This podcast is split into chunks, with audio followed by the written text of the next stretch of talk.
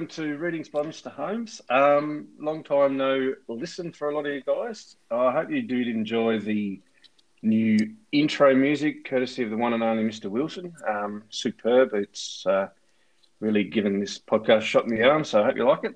Um, we're going to continue with Macbeth today, um, pick up where we left off last time. So we're up to the end of scene two in Act One.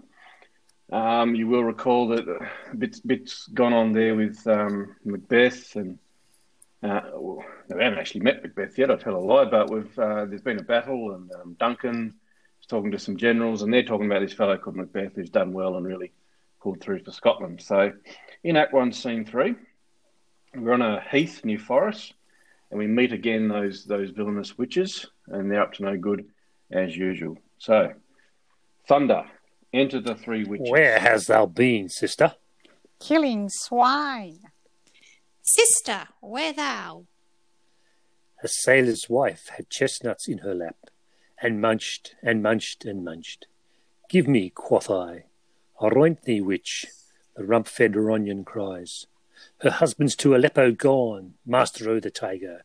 But in a sieve I'll thither sail, and like a rat without a tail, I'll do, I'll do, and I'll do. So here, this first witch is uh, telling this rather nasty little story where she she doesn't tell us when or where, but she wanted some chestnuts from us, this sailor's wife, and this sailor's wife wouldn't give her any, so she, this upset the witch, and the witch makes plans to torment the sailor. She's going to turn herself into a tailless rat, swim out to his boat, and she intends to, to, to do him harm. So these witches are not very nice. I'll give thee a wind. Thou'rt kind. And I another. I myself have all the other, and the very ports they blow, all the quarters that they know. I, the shipman's card, I will drain him dry as hay. Sleep shall neither night nor day hang upon his penthouse lid. He shall live a man forbid, weary sea nights nine times nine. Shall he dwindle peak and pine? Though his bark cannot be lost, yet it shall be tempest tossed. Look what I have. So here, the first witch is outlining the details of her plan. She's still talking about this poor old sailor. She's going to swim out like that little rat, and she's going to meet him. She's going to drain him of energy, make him really sick, keep him sleepless, and for 81 weeks, she's going to cause him to waste away. And she'd like to sink his ship, um, the ship that the sailor's on, bound for Aleppo, as they said just now, which is sort of a porting Syria sort of area. Um, she's going to toss that ship to and fro so he'll feel awful and terrible. So these are villainous creatures and they don't plan anyone any good. They're very nasty. Show me, show me. Here I have a pilot's thumb, wrecked as homeward he did come. A drum, a drum, Macbeth doth come. The weird, Weird sisters, sisters, hand, hand in hand, hand, posters, posters of, of the the sea and and land. land. Thus do Thus go do about, go about. about. about. Thrice to thine, Thrice to thine, and thrice to Thrice mine, thrice to mine, and thrice thrice Thrice again, again to to make up Make nine. up nine. peace, Peace. the The charms charms wound wound up. up. Okay, that was a little bit of a chant, a little bit of a sort of a spell, if you will, that these three weird sisters, these three witches, have sort of trying to cast upon, well, everything, in particular Macbeth, who's uh, now wandered into the scene. So foul and fair a day I have not seen. How far is it called to Forres? What are these, so withered and so wild in their attire, that look not like the inhabitants of the earth, and yet are on it? Live you, or are you aught that man may question? You seem to understand me. By each at once her chappy finger laying upon her skinny lips, you should be women, and yet your beards forbid me to interpret that you are so. So here Banquo spotted the witches, but he's a bit taken aback by their appearance, withered and wild in their attire. They don't look like earthly creatures. They don't look like women, but, uh, they're on the earth, so they must be. He reasons, uh, and they kind of look Plema, but they've got these scraggly sort of old lady beards that makes them look pretty horrendous. But uh, he asked them, you know, what's going on? And Beth starts, "Speak if you can. What are All you?" hail, Macbeth! Hail to thee, Thane of Glamis! All hail, Macbeth! Hail to thee, Thane of Cawdor! All hail, Macbeth! Thou shalt be king hereafter. Good sir, why do you start and seem to fear things that do sound so fair? The name, I, the name of truth. Are ye fantastical, or that indeed? Which outwardly ye show, my noble partner, you greet with present grace and great prediction of noble having and of royal hope. That he seems rapt withal. To me you speak not. If you can look into the seeds of time, and say which grain will grow and which will not, speak then to me. You neither beg nor fear your favours nor your hate. So here, Banquo notices a couple of things that the witches have spoken to Macbeth and given Macbeth some uh, prophecies, some predictions. They haven't said anything to Banquo, and he notices that Macbeth's reacted quite strongly to this. Uh, he's actually been quite taken aback. So Banquo's sort of thinking, "What on earth's going on here?" Hail! Hail! Hail! Lesser than Macbeth and greater. Not so happy, yet much happier. Thou shalt get kings, though thou be none. So all hail, Macbeth and Banquo. Banquo and Macbeth, all hail! Stay, you imperfect speakers. Tell me more. By Sinel's death, I know I am Thane of Glamis, but how of Cawdor? The Thane of Cawdor lives, a prosperous gentleman, and to be king stands not within the prospect of belief, no more than to be a Cawdor. Say from whence you owe this strange intelligence, or why upon this blasted heath you stop our way with such prophetic greeting. Speak, I charge you. So Macbeth really wants to know what's going on. The earth has bubbles, as the water has, and these are of them. Whither are they vanished? into the air, and what seemed corporal melted as breath into the wind. Would they had stayed? Were such things here as we do speak about, or have we eaten on the insane root that takes the reason prisoner? So here Banquo is asking, did we even really see this? Are we going a bit loopy? Are we overtired? Are we eating something that's made us hallucinate? Your children shall You be shall be king, and Thane of Cawdor too. to the self same tune and words. Who's here?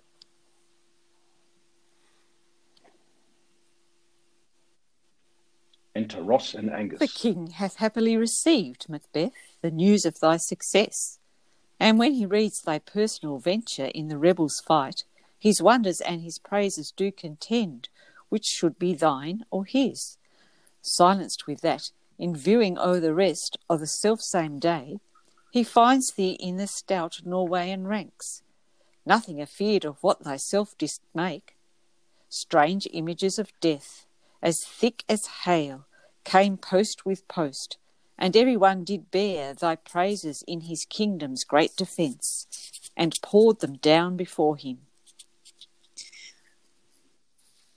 So here Ross has come in and he's conveyed uh, again Duncan. Well, Duncan's thanks to Macbeth. So saying thank you, Macbeth, on behalf of Duncan, on behalf of all the Scottish Army for for what you have done has been you know spread far and wide. The way you slew slew all those Norwegians and you slew those traitors. Um, yeah, Duncan gives you great great thanks, and your name is you know being cheered among the uh, soldiers of the Scottish Army. We are sent to give thee from our royal master thanks, only to herald thee into his sight, not to pay not pay thee.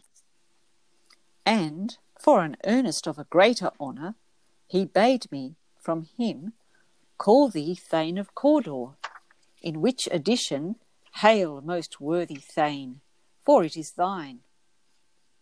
What? Can the devil speak true? The Thane of Cawdor lives. Why do you dress me in borrowed robes? Who is the Thane lives yet. but under heavy judgment bears that life which he deserves to lose. Whether he was combined with those of Norway, or did line the rebel with hidden help and vantage, or that with both he laboured in his country's wreck, I know not. But treason's capital, confessed and proved, have overthrown him. So here Angus outlines the this Thane of Cawdor, this traitor that turned against Duncan, uh, he's still alive, but he's pretty much under a death sentence. Uh, he's been caught and he's awaiting execution. And Duncan, you know, in giving thanks to Macbeth, has decided to bestow that title, the Thane of Cawdor, on Macbeth, which uh, has fulfilled part of the witch's prophecy. Glamis and Thane of Cawdor, the greatest is behind. Thanks for your pains. Do you not hope your children shall be kings? And those that gave the Thane of Cawdor to me promised no less to them? That trusted home might yet enkindle you unto the crown. Besides the Thane of Cawdor, but 'tis strange, and oftentimes to win us to our harm. The instruments of darkness tell us truths, win us with honest trifles, to betrays, in deepest cons- consequence. Cousins, a word, I pray you.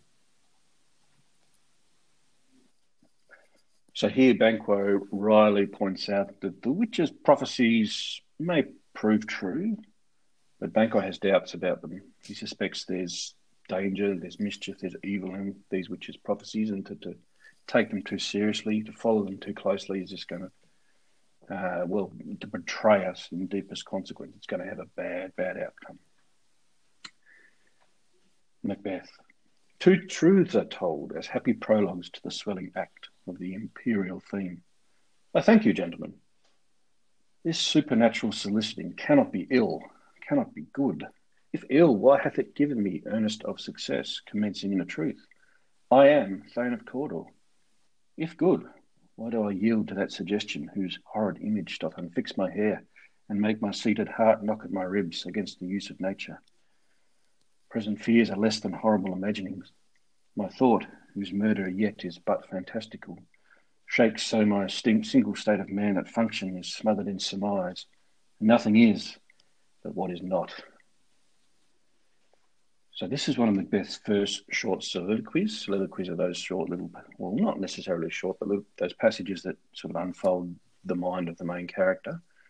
He's turning over the witch's prophecies in his head. In particular, he's toying with the dark thoughts about what he might have to do to become king. So here's Glamis, like the witches said. He's become Cawdor, like the witches said, and the witches said he'll become king. But the thoughts about what he might have to do to become king are making his heart beat fast. They're making him sweat. Unfix my hair, so his hair started to sort of fall down and cling to his head because it's covered in sweat. He's really thinking some dark thoughts about what it might take to become king. Look how our partners rapt. If chance will have me king, why, chance may crown me without my stir. New horrors came upon him like our strange garments, cleave not to their mould, but with the aid of use. Come what come may, time and the hour runs through the roughest day. Worthy Macbeth, we stay upon your leisure. Give me your favour. My dull brain was wrought with things forgotten. Kind gentlemen, your pains are registered where every day I turn the leaf to read them. Let us toward the king. Think upon think upon what hath chanced, and at more time, the interim having waited, let us speak our hearts, our free hearts to each other. So here Macbeth tries to shrug off his uh, little moment and turns to Banquo and says, Yeah, yeah, yeah, we'll have a chat at some stage about all this and, you know, what the witches told us and how some of what the witches have told us has come true. We'll, we'll talk about this. We'll talk. Very gladly. Till then, enough. Come, friends,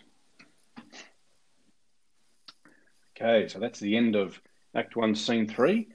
Now we transition to Duncan's castle in Forres. So Act One, Scene Four in Forres in the palace, and uh, we meet Duncan and his son Malcolm, and um, a few others come in, Macbeth and Banquo and whatnot.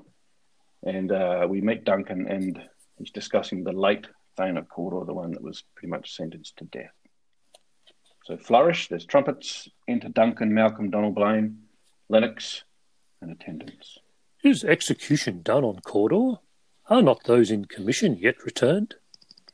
My liege, they are not yet come back, but I have spoke with one that saw him die, who did report that very frankly he confessed his treasons, implored your highness pardon, and set forth a deep repentance. Nothing in his life became him like the leaving it. He died as one that had been studied in his death, to throw away the dearest thing he owed, as twere a careless trifle.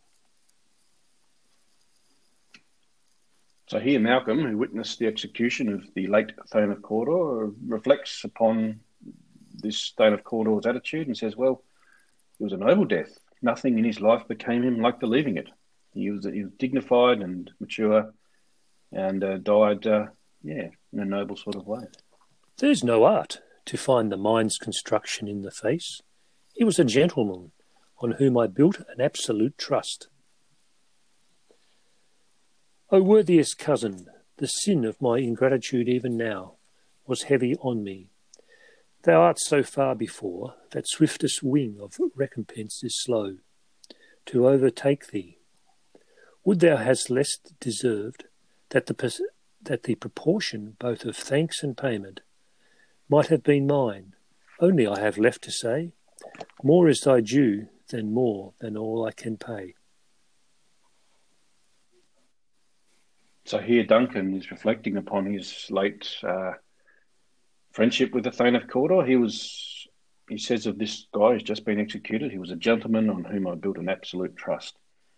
And he sort of suggests there's no art to find a mind's construction in the face. It's very hard to tell what someone's really thinking by their face and their expressions. Duncan uh, probably feels a little fair bit betrayed because he was a he was a good friend this late Thane of Cawdor. Then he um when Macbeth, Banquo, Ross, and Angus come in, he uh, heaps lavish thanks on them and says, oh, "Thank you so much. I still, you know, I owe you so much. What you did in the battle. Thank you, thank you, thank you." And Macbeth, the service and the loyalty I owe in doing it pays itself. Your Highness's part is to receive our duties, and our duties are to your throne and state, children and servants, which do but what they should, by doing everything safe towards your love and honour. So Macbeth here is just saying, think nothing of it. It's our job. We are like children to you, our adults, our parents. We do as we're told. Welcome hither. I have begun to plant thee, and will labour to make thee full of growing.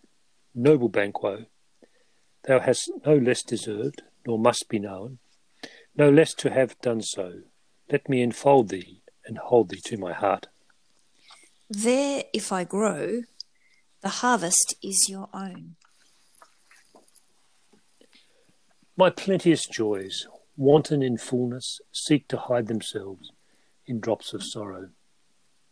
Sons, kinsmen, thanes, and you whose places are the nearest, know we will establish our estate upon our eldest, Malcolm, whom we name hereafter, the Prince of Cumberland, which honour must not unaccompanied invest him only. But signs of nobleness, like stars, shall shine on all deservers from hence to Inverness, and bind us further to you. Okay, so here Duncan is so happy that he's starting to cry. He's quite an emotional man, this King Duncan. Very um, very sort of hard on the sleeve sort of chap. Plenteous joys seek to hide themselves in drops of sorrow. But in amongst these tears, he basically announces that his son, his eldest born, Malcolm, will be the heir to the Scottish throne, and they're going to name him the Prince of Cumberland. And when Duncan passes on, Malcolm shall be King of Scotland.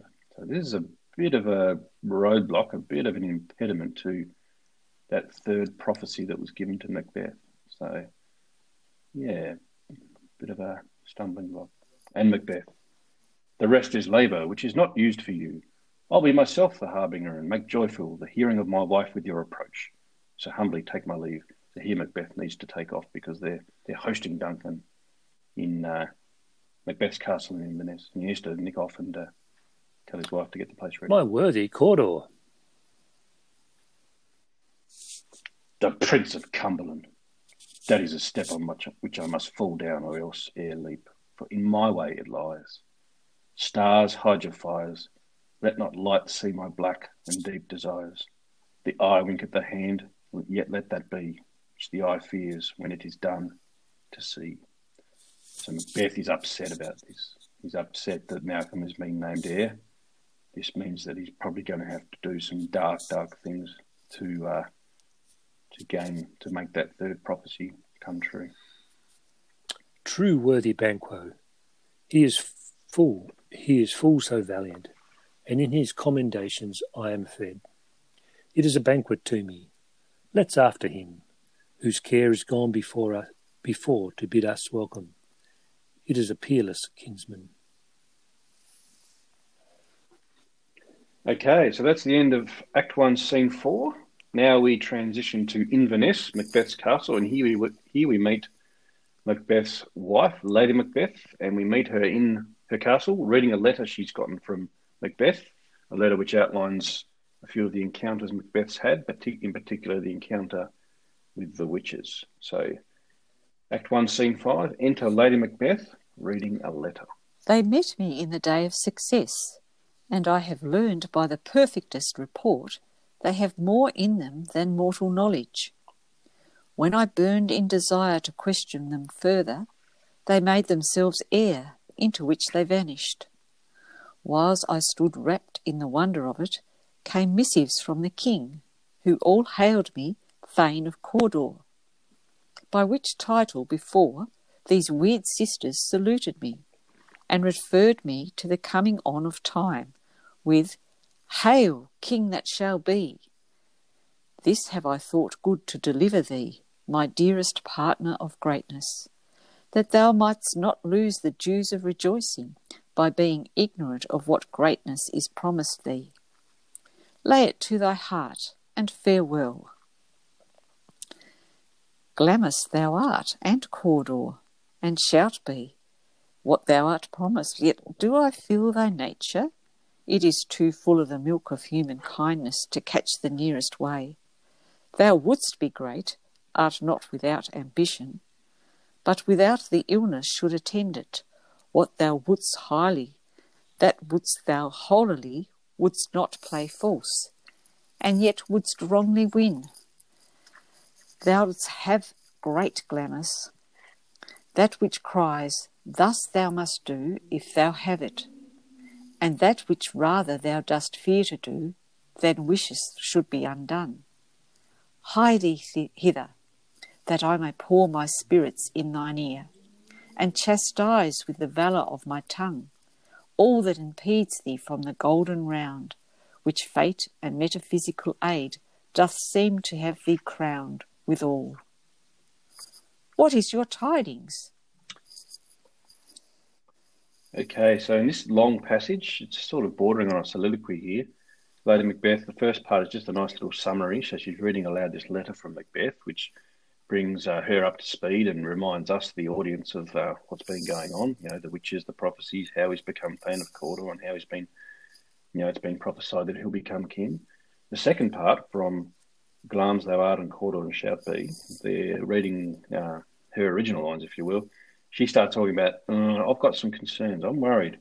Um, I mean, she's, she's, excited that he's become Thane of Cawdor, but she doesn't think that Macbeth is up to becoming king. She doesn't think that he really uh, has it in him, that he'll do whatever it takes, that he's aggressive enough, that he's ambitious enough to actually do what is necessary, what she believes is necessary for him to become king. So she's uh, she's thinking, oh, I better get to work. I, I know, I know Macbeth. Um, I know that he's not made of the sternest stuff, and that he'll not be able to, you know, get to that third prophecy and make it true.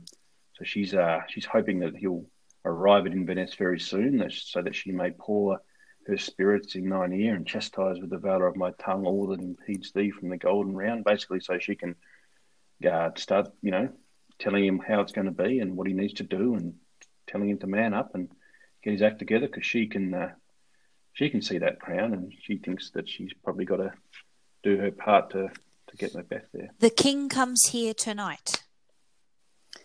Thou art mad to say it. Is not thy master with him, who, wert so, would have informed for preparation. So please you, it is true, our Thane is coming. One of my fellows had the speed of him, who, almost dead for breath, had scarcely more than would make up his message. Give him tending, he brings great news. The raven himself is hoarse, that croaks the fatal entrance of Duncan under my battlements. Come, you spirits that tend on mortal thoughts, unsex me here, and fill me from the crown to the toe, top full of direst cruelty. Make thick my blood.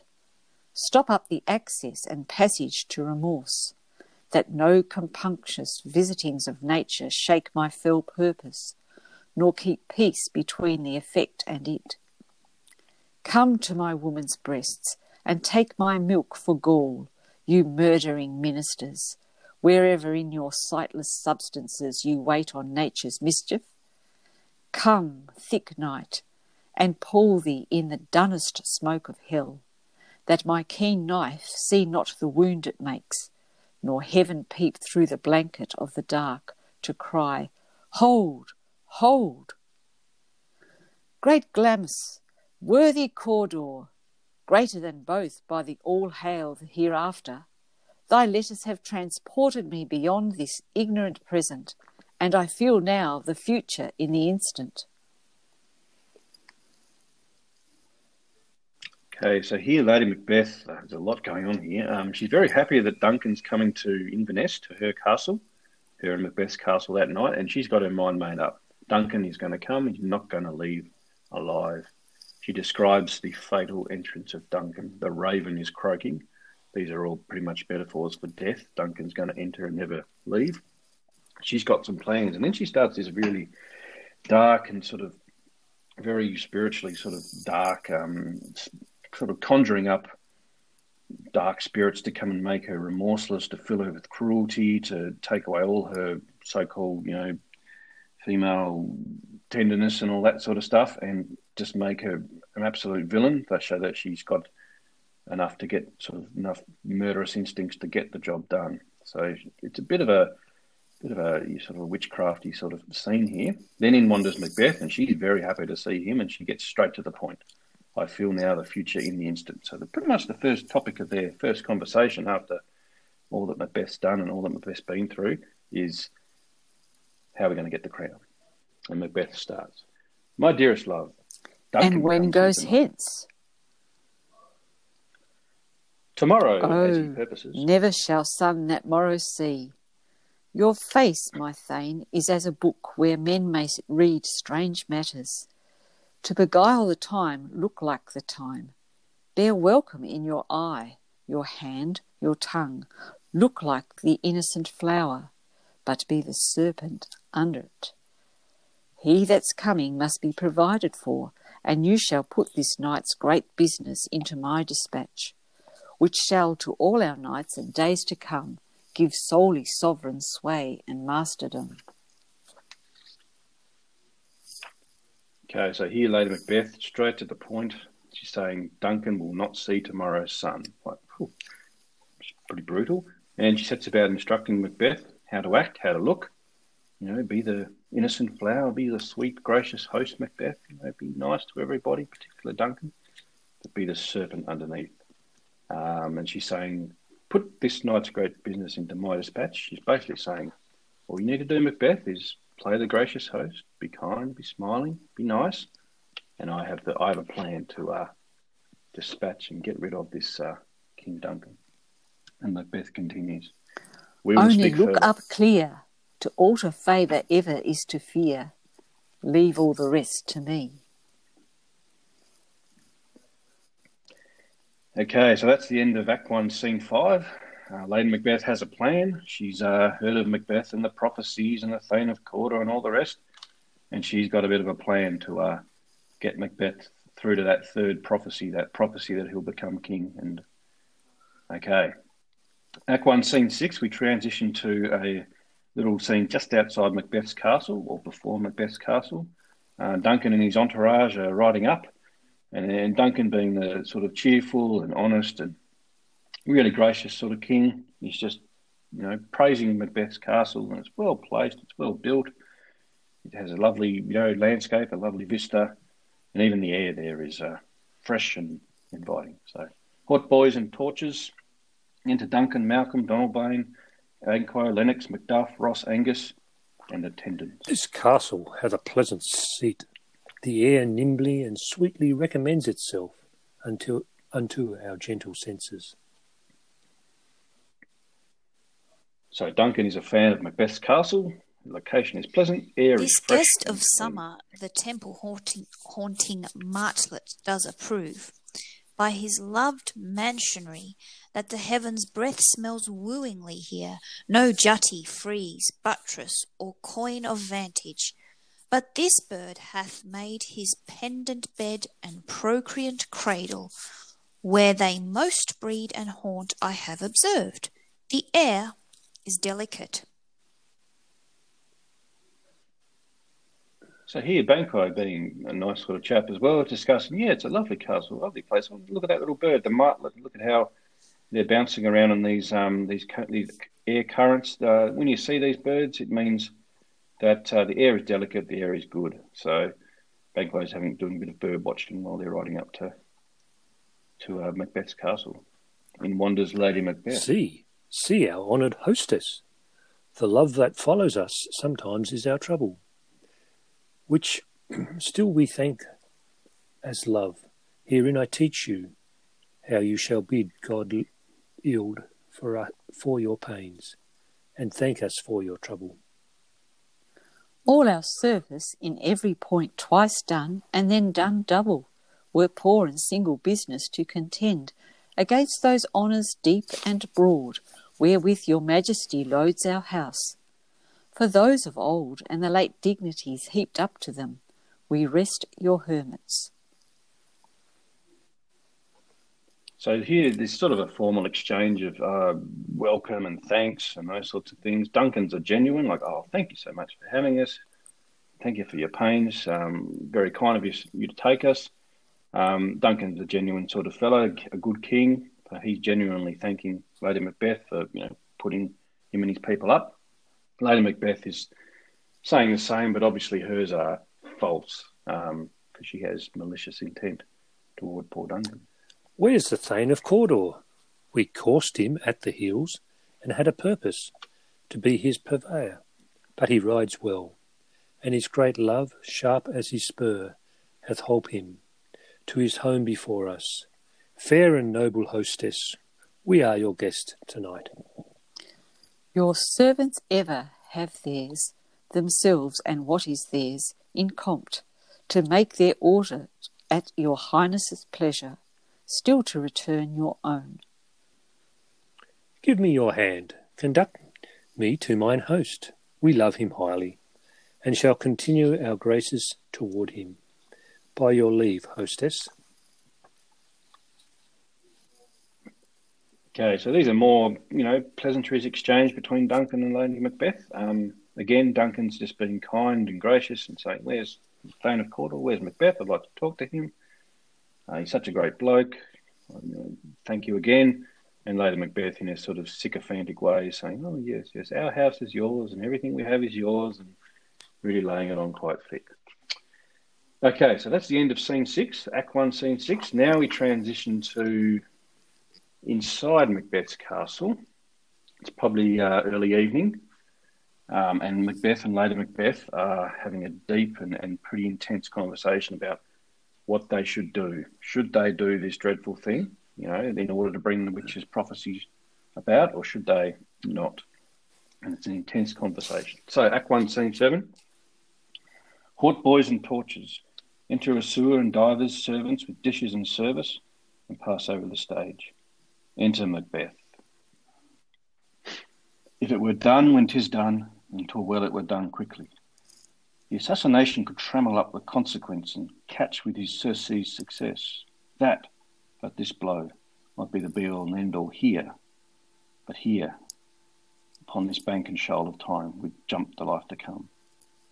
So I might just pause there. And that little passage, there's a lot going on. The guest thinking, if we could do this in a really quick way and sort of get all, you know, set it up to make it look a particular way, assassination could trammel up the consequence. So if we could get away with it, you know, frame some people, plant some evidence and that sort of thing, we could catch with his surcease, so Duncan's death, success. But then he starts thinking, well, we might succeed in this life. You know, I might become king, but we jump the life to come. We'll never get to heaven. We'll be locked out of heaven. So he's thinking some pretty deep and dark thoughts here. And I continue. But in these cases, we still have judgment here, that we but teach bloody instructions, which, being taught, return to plague the inventor. This even handed justice commends the ingredients of our poison chalice to our own lips. So here Macbeth is saying these things tend to you know boomerang back. If we were to do a dreadful thing to Duncan, then that would come back to us. What about Duncan's sons? What about those loyal to Duncan? They will want to get revenge. You know, those who live by the sword die by the sword. And Macbeth continues and starts thinking about the nature and character of Duncan. He's here in double trust. First, as I am his kinsman and his subject, strong both against the deed. Then, as his host, who should against his murderer shut the door, not bear the knife myself. Besides, this Duncan hath borne his faculties so meek, hath been so clear in his great office, that his virtues will plead like angels, trumpet tongued, against the deep damnation of his taking off. And pity, like a naked newborn babe, striding the blast, or heron, heaven's cherubim, horsed upon the sightless couriers of the air, shall blow the horrid deed in every eye, that tears shall drown the wind.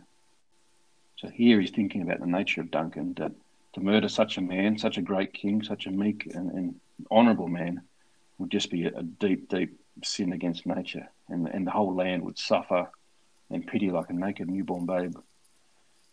Blow the horrid deed in every eye. It would break Scotland, it would break Scottish people. Then he continues, I have no spur to prick the sides of my intent, but only vaulting ambition which leaps itself and falls on the other. So this is a deep, deep uh, soliloquy. He's thinking deeply about the nature of this, this thing that he might do, whether he should do it. And he's thinking, I don't really have a desire, but I, I do have this ambition. I want this thing. Is that enough? Anyway, in comes Lady Macbeth. He has almost now, what news? Why have you left the chamber? No, you he not he has? We will proceed no further in this business. He hath honoured me of late, and I have bought golden opinions from all sorts of people, which would be worn now in their newest gloss, not cast aside so soon. So here Macbeth is decided, no, not going to do it. I've been given these honours. Duncan has, has been gracious and, and treated me well. I'm not going to throw that aside. Was the hope drunk wherein you dressed yourself? Have it slept since? And wakes it now to look so green and pale at what it did so freely? From this time such I account thy love. Art thou afeard to be the same in thine own act and valour as thou art in desire? Wouldst thou have that which thou esteemest the ornament of life, and live a coward in thine own esteem, letting I dare not wait upon I would, like the poor cat in the adage? So here Lady Macbeth launches into a, an attack on Macbeth. Basically says, "Were you drunk when you promised this to me? Are you were you asleep? Were you dreaming when you promised this to me? Well, I'm you now you look all green and pale and sick, sickly and feeble. Well, now that, that that's the that's what our love is. It's sick and pale and green and pff, she's really launching into him. Um, she's basically saying, "You're a coward. You're not a man. You, you're like a little pussy cat that wants to catch a fish but doesn't want to get its paws wet." you're a little, you know, crybaby. You're a subsister. So Lady Macbeth is just, she's launching into him. And Macbeth continues, Prithee, peace. I dare do all that may become a man. Who dares do more is none.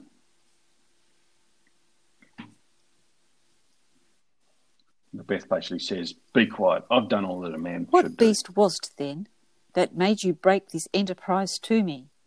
When you durst do it, then you were a man, and to be more than what you were, you would be so much more the man. Nor time nor place did then adhere, and yet you would make both. They have made themselves, and that their fitness now does unmake you.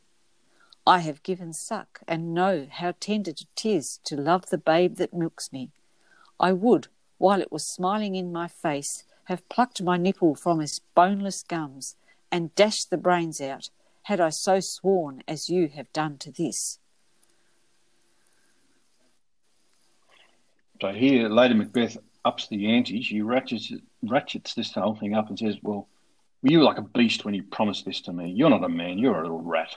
Basically says, If I were you, you know, I, I would rather have a give birth to a baby, tend to that baby, breastfeed that baby, then kill that baby than make a promise like you made to me. She's gone next level. She's basically saying, um, here we go. How tender it is, love the babe that milks me. I would, while it was smiling in my face, pluck my nipple from his boneless gums and dash the brains out. Had I so sworn as you have done to this?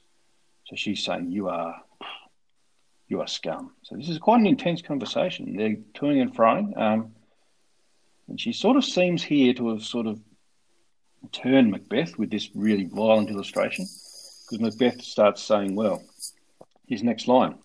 We fail. If we should fail. But screw your courage to the sticking place, and will not fail. When Duncan is asleep, whereto the rather shall his day's hard journey soundly invite him?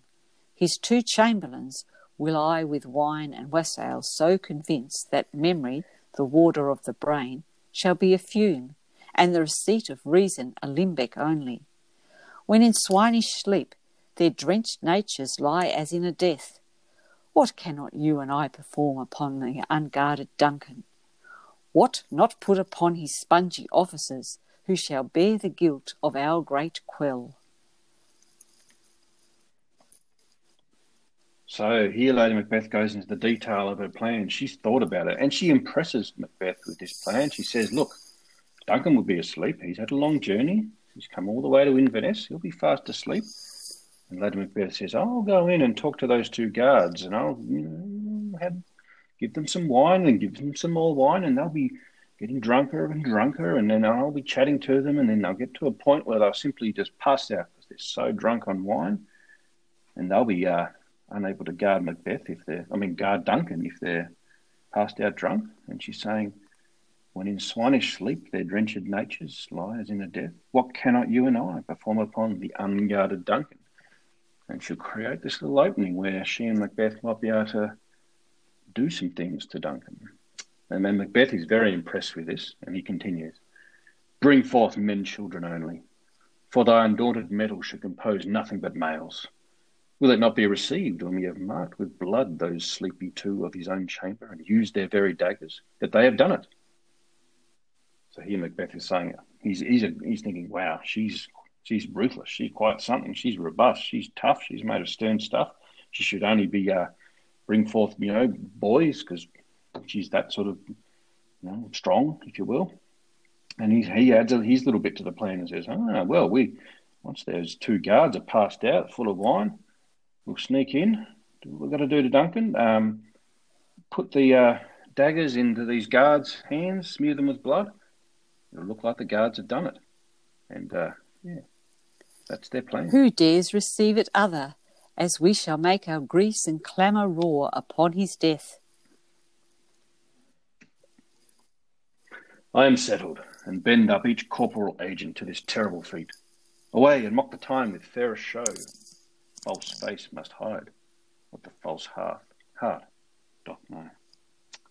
So Macbeth decides he's up for it. He reminds Lady Macbeth and himself to put on a happy face and to mask their true intentions.